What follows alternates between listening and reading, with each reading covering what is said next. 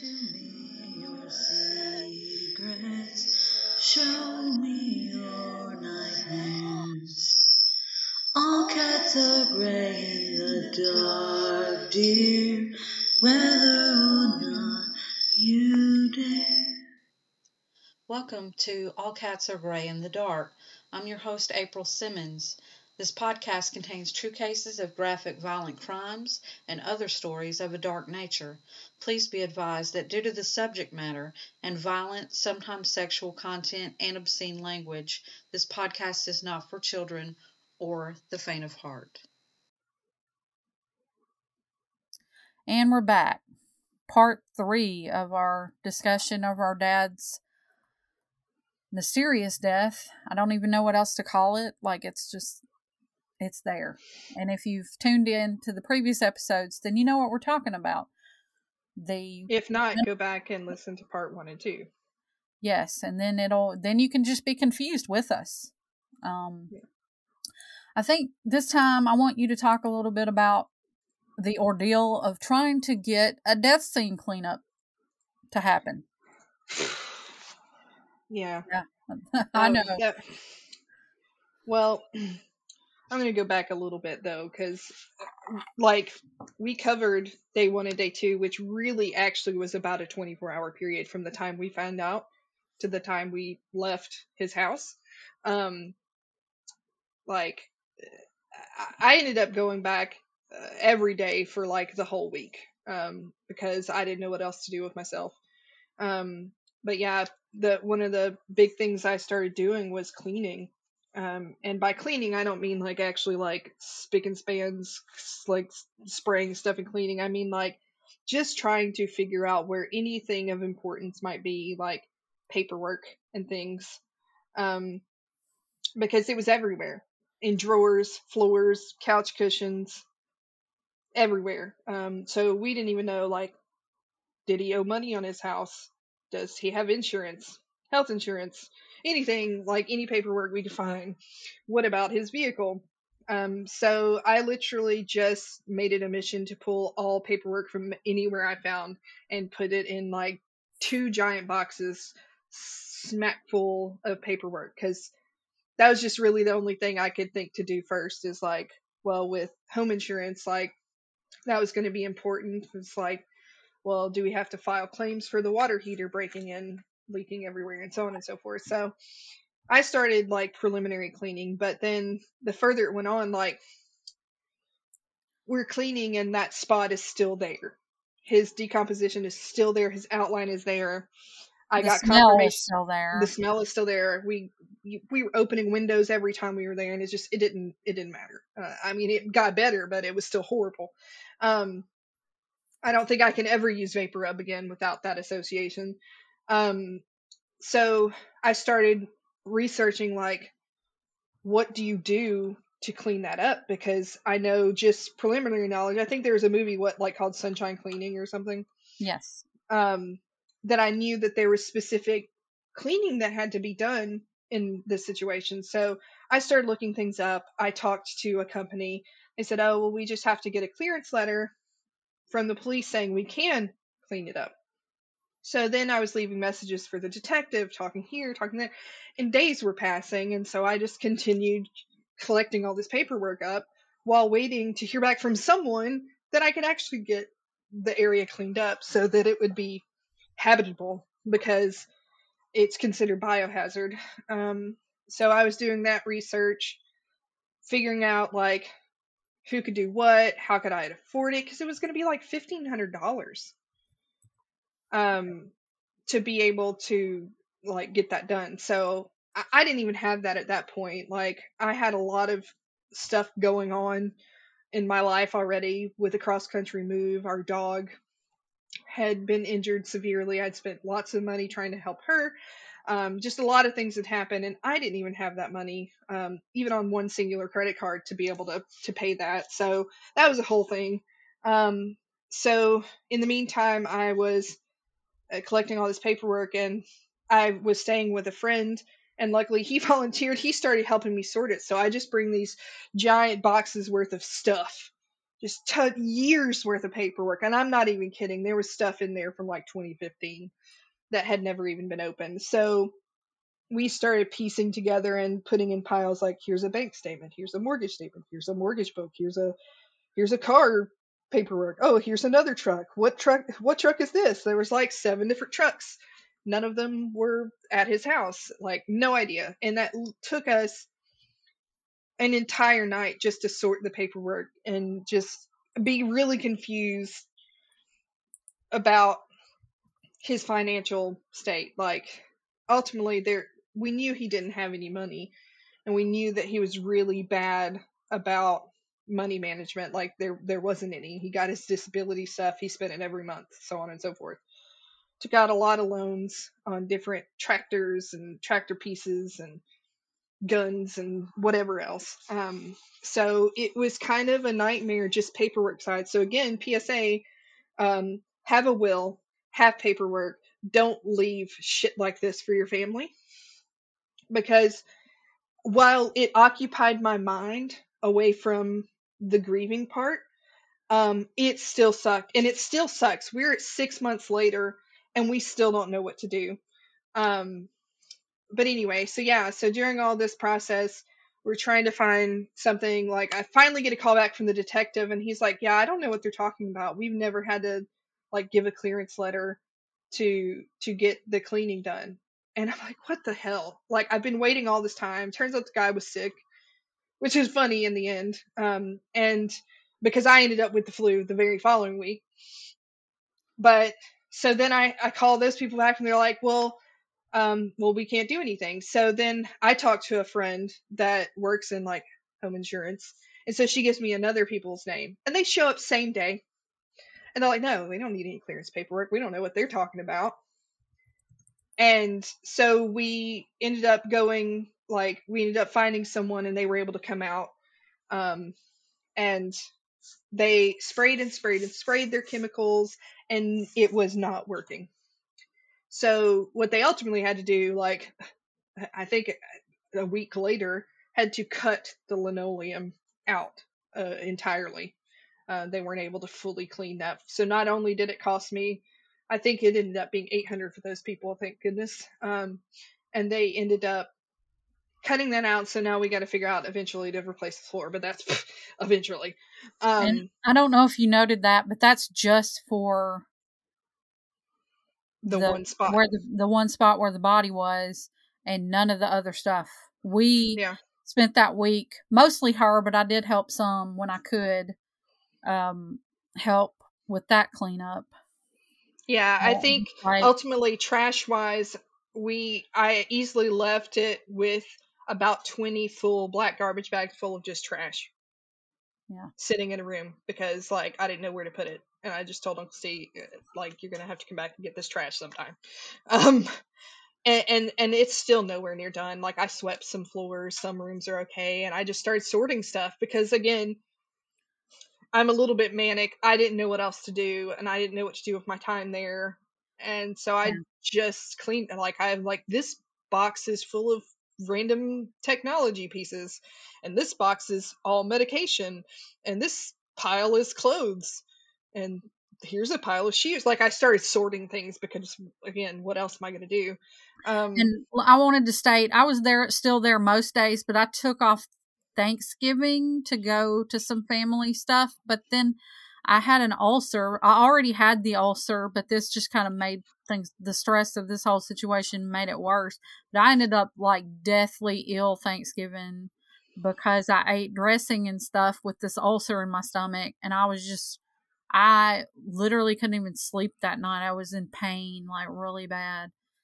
Um, so that's what was going on with me and why I was not there every single day, but I was there most days. Yeah. Yeah, so Thanksgiving Day, I don't think you ended up coming out at all. And I was originally like, okay, yeah, I'll take the day off because everybody's like, take the day off, don't go, it's Thanksgiving. I'm like, I don't have any fucking plans. Like, I don't have any, you know, like, I, I think you invited me to James's family thing, but I'm like, I don't know. Didn't end up even going to that. Yeah, and I wasn't going to my mom's. Sick. Yeah, uh, because I wasn't letting her use our dad's death as a way to get back into my life. Um, But so I did go to I did go to my mom's, but then I got sick and had to bail on my husband's family thing. So yeah, it, it was a ter- like probably the worst Thanksgiving I've ever had because I did not enjoy any enjoy any moment of that day. yeah, and that's really one of our favorite like holidays because it's just food and hanging out with family. Like there's no other things. There's no gifts. There's nothing else you got to do. Just No, no pressure, just eating. but yeah, so I, just was like, well, what the fuck else am I going to do? So I was like, I'm going to go out there anyway by myself. So I hadn't been out there by myself yet. And then uh, my friend that I was staying with, um, he didn't have any plans either because his family was doing Thanksgiving the next day that he was forcing me to go to. So he's like, I'll come with you. I was just like, okay, well, like, I can set you up outside, like, to help, like, sort through some stuff. Uh, I didn't want to make him go inside. Um, Isn't wouldn't- isn't that the day you found the debit card? Yeah. So, well, he's the one that found it. So he was just outside most of the time. Um, 'cause like I said, I was trying to spare him, and I even went inside and I got some black garbage bags and I covered the whole spot because I just didn't even want a chance. Like if he had to go to the bathroom or something, nobody needs to see that. Um, so he was just opening mail. He like checked the actual mailbox, and there was weeks and weeks worth of shit in there. Um, and then we were we were standing outside, and he's he was like, "Whose whose debit card is this?" So like on the wheelchair ramp, and coming up to the front door was a debit card with some random woman's name on it. So then we're like, "What is this? A piece of the puzzle?" Um, so we ended up like Facebook looking her up, trying to figure out had a name that was so like generic that it pulled up like six options, but we're pretty sure we figured out which one it was. And so then we like decided to take my dad's computer home because I'm like, I'm gonna see the last time he logged in or if there's anything on here that we figured out, like people that had messaged him or anything like that. So um yeah, so the debit card, um the woman's debit card was also that person was logged in in their email in my dad's computer but the the last thing was well dating the last time we think he was seen it was e- early i i forget when she had been in the email but i don't think dad had logged in since early october. So it didn't really lend to a lot of like evidence or anything but it did connect that that person with the debit card had also been at dad's enough to log in her email on his computer Yeah. so that was really fishy. And when we talked to our uncle, that ended up being the woman, the dubious woman, the last one that had had the kid and was pretending like she loved him and then took money from it. And that started a whole suspicion thing for me because I thought that she either they were in the middle of a break in and he caught them and something happened, whether it be natural or not. Um, maybe he fell down, maybe he had a heart attack, whatever. And then she left real fast and left the door open and left and dropped the card on accident or something like that. That's what I was thinking at that point. Yeah. Well, one of the Um, things that really bugged me about that too is like, why nobody else noticed that debit card on the ramp? Could it have been is- dropped after the fact? Yeah, I like don't know. after we had all been there? I don't know. I guess What that's also she showed up at some point while It's we were like, oh not there? crap, crime scene.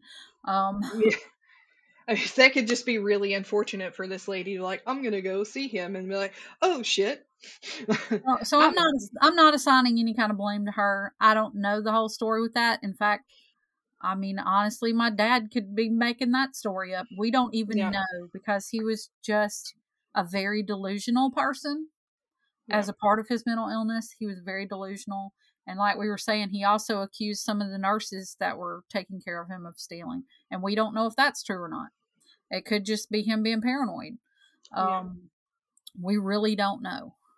But Yeah. um, so I'm not throwing any kind of accusation at this person, but it definitely she was up there on our list of suspicious people because automatically, I mean, you know, yeah. it just made sense. Um, but I came back and helped the next day. Oh wait, I guess I should let you. Are you finished with that day? Was there anything? I think so. I think that might have been the night we actually went through all that paperwork. I think I think he helped me bring it back and we spent Thanksgiving night sorting paperwork in his floor. mountains and mountains of paperwork. Just And being really confused and kind of laughing at some points. We were like, What? Like a loan that had like a thirty six percent interest rate. I'm like, these people are thieves. Taking these old vets' monies and just giving them the worst freaking interest rates and then that some of the older loans had like insurance policies built in because of his age but of course the current ones the ones that he died with didn't have those insurance policies to cover his purchases and i'm like what's the fucking luck you know like Yeah. that he just owes so much money to so many different things that like there's nothing we can do you know Um, and when I came back that Friday after Thanksgiving to help, and we just were straight up cleaning at that point, trying to just at least get it halfway decent because we didn't know what else to do. We knew at that point we were told that it was going to be at least weeks before the autopsy came back. Um, we couldn't really make plans. We didn't have a death certificate to do any kind of planning with.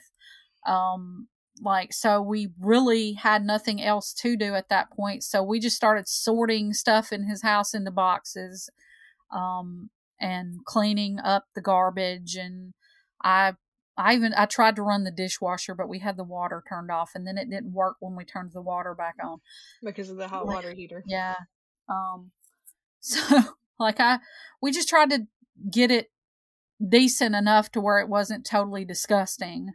We weren't necessarily trying to make it perfect or by any means but we were trying to get it decent. Yeah. Um Well, and too, so that anybody of the family that did want anything that he had would be able to come in there and look through what was there, or or have it sorted to donate some things. He had a ton of nice clothes, some stuff never even worn, tons of medical equipment like sleep apnea machines and things like that that people could use. Um, Yeah. You know, we wanted to make sure to have things as ready as it could because we were in that state of limbo of like, well, but what do we do now? yeah What's going to happen? and um i the i think the the thing the defining thing for that day for me was i had been looking for um he had a couple of copies of my book that i wrote um so and i found one but it was not the signed copy and i was like i could not find the signed copy so i just told everybody to keep an eye out for it because I would like to have that back. I had signed it to him because he actually did. It was at a point when we were were actually talking, and he had given me money towards me self publishing it, and so I had written him a, a special message, and there was a dedication to him a- and everything in the book. So I really wanted that copy of that book back, and then I was it Uncle Steve that found it? I can't remember. I think so. Yeah. Um, he had put it in a Ziploc bag in like a top cabinet in his kitchen for safekeeping, and that the fact that he had protected it that way, um, that showed that it meant something to him. And yeah, I just, I basically went out on the porch and smoked and cried some more. Um, I think I had like back to back, like three cigarettes out there, just cried Yeah. because I was just like, this proves that he did love me, even if he couldn't show it, you know. And it, it's yeah, it yeah, because I can't like we can't stress enough how messed up the house was. It like broken fishing stuff, things that like his hobbies that were important to him. But out of all the things, the book was the only thing that he actually took care of. Yeah. But it's like we did find proof that he cared for all of us. It's just his mental illness prevented us from being close to him. And and it's really sad. But it that's just that's the reality of it is that we just couldn't be close to him. Yeah. Um, I'm trying to think, what else do we want to add? Because I don't want to wrap things up. We're going to save that for the last episode. Uh, we had to wait months to find out the coroner's report, and everything, and we're gonna. The memorial is coming up on Mother's Day. Um, and so after that, we're going to record the final episode and discuss the memorial and uh, and what the coroner found, etc., etc. Um, Yeah, I mean, I think the main things that kind of happened over that next week for me, because I I ended up being in town a whole other week for another death, and and and I had to go back to work, so yeah, well, and I was working. I just was working with the flu, kind of in and out of consciousness. I didn't go back for quite a few days, but I had to, you know, work on the paperwork. We were trying to find, you know, we had to wait for his body to be released from the preliminary work in in the crime lab so that he could be cremated. So then there was the the fight of like how do we pay for that and where can it be done and getting quotes for that and luckily we were able to find someone that was close to the crime lab that was willing to cremate him and let us let our uncle pick him up. so that was at least done before I left the state again. Um, but that was just the body was released. We still didn't have any autopsy findings or death certificate or anything else before I left. And it was December by the time I got home. Um, I think the day I left ended up being the day I was originally supposed to come to town to visit.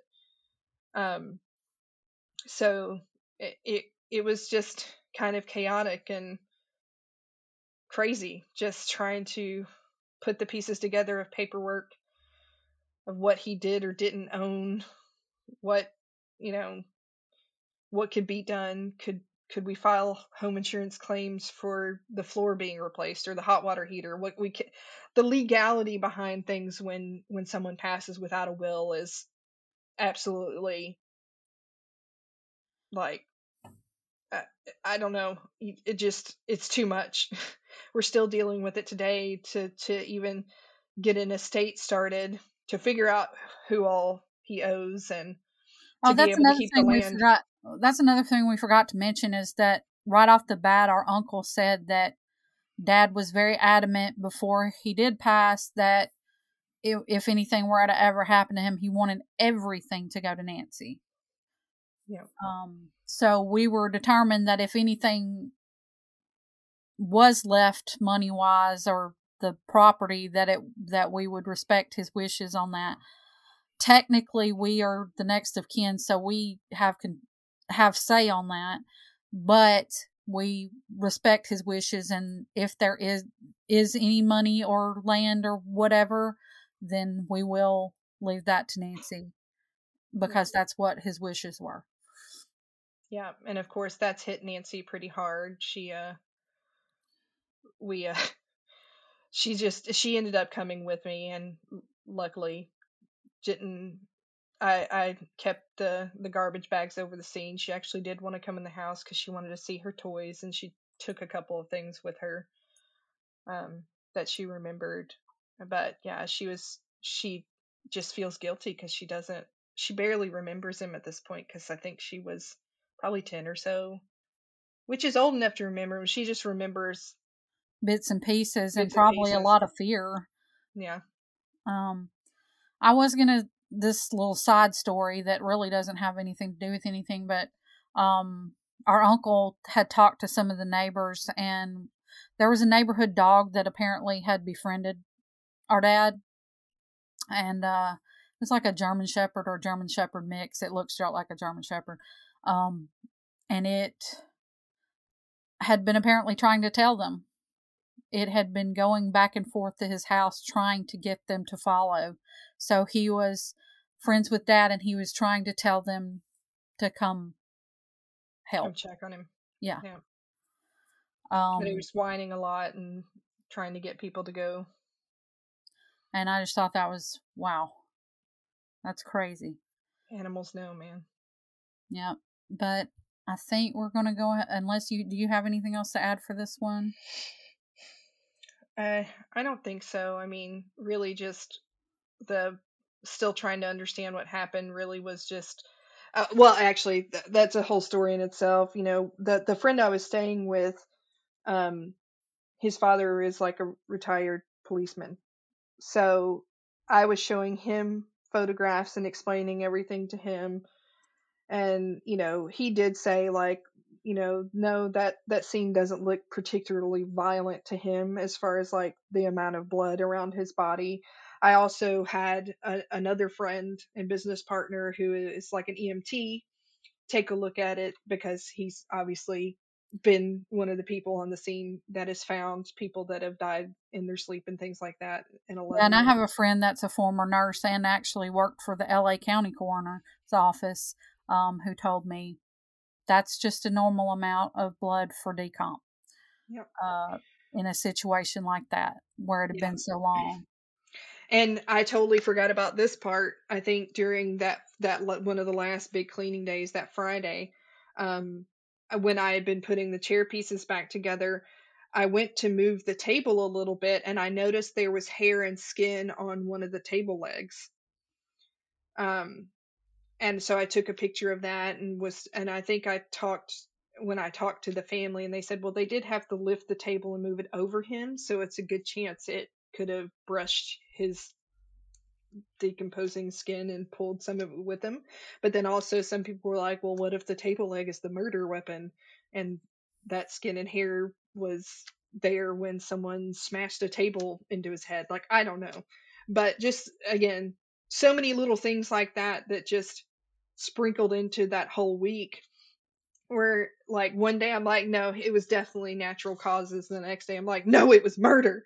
Um, like, and I, I still, I mean, I'm a little bit more on the erring towards it was natural causes, especially with how many issues he had. But again, like a lot of times when you see someone has died alone and isn't found for weeks, they're generally in their bed. They're generally like in their favorite chair. They're not in this state of disarray um, and naked and with the door open and things like that. It just doesn't compute. Yeah, I lean towards, or I have leaned towards that it's some combination of uh, of things that happen, and I still I still believe that. But we'll go over the final reality of everything uh, when we do episode four. I don't have a specific date on that. Like I said, the memorial is in, on Mother's Day, and then we will record the final episode after that. So, anyway, stay tuned for the sad reality of this situation.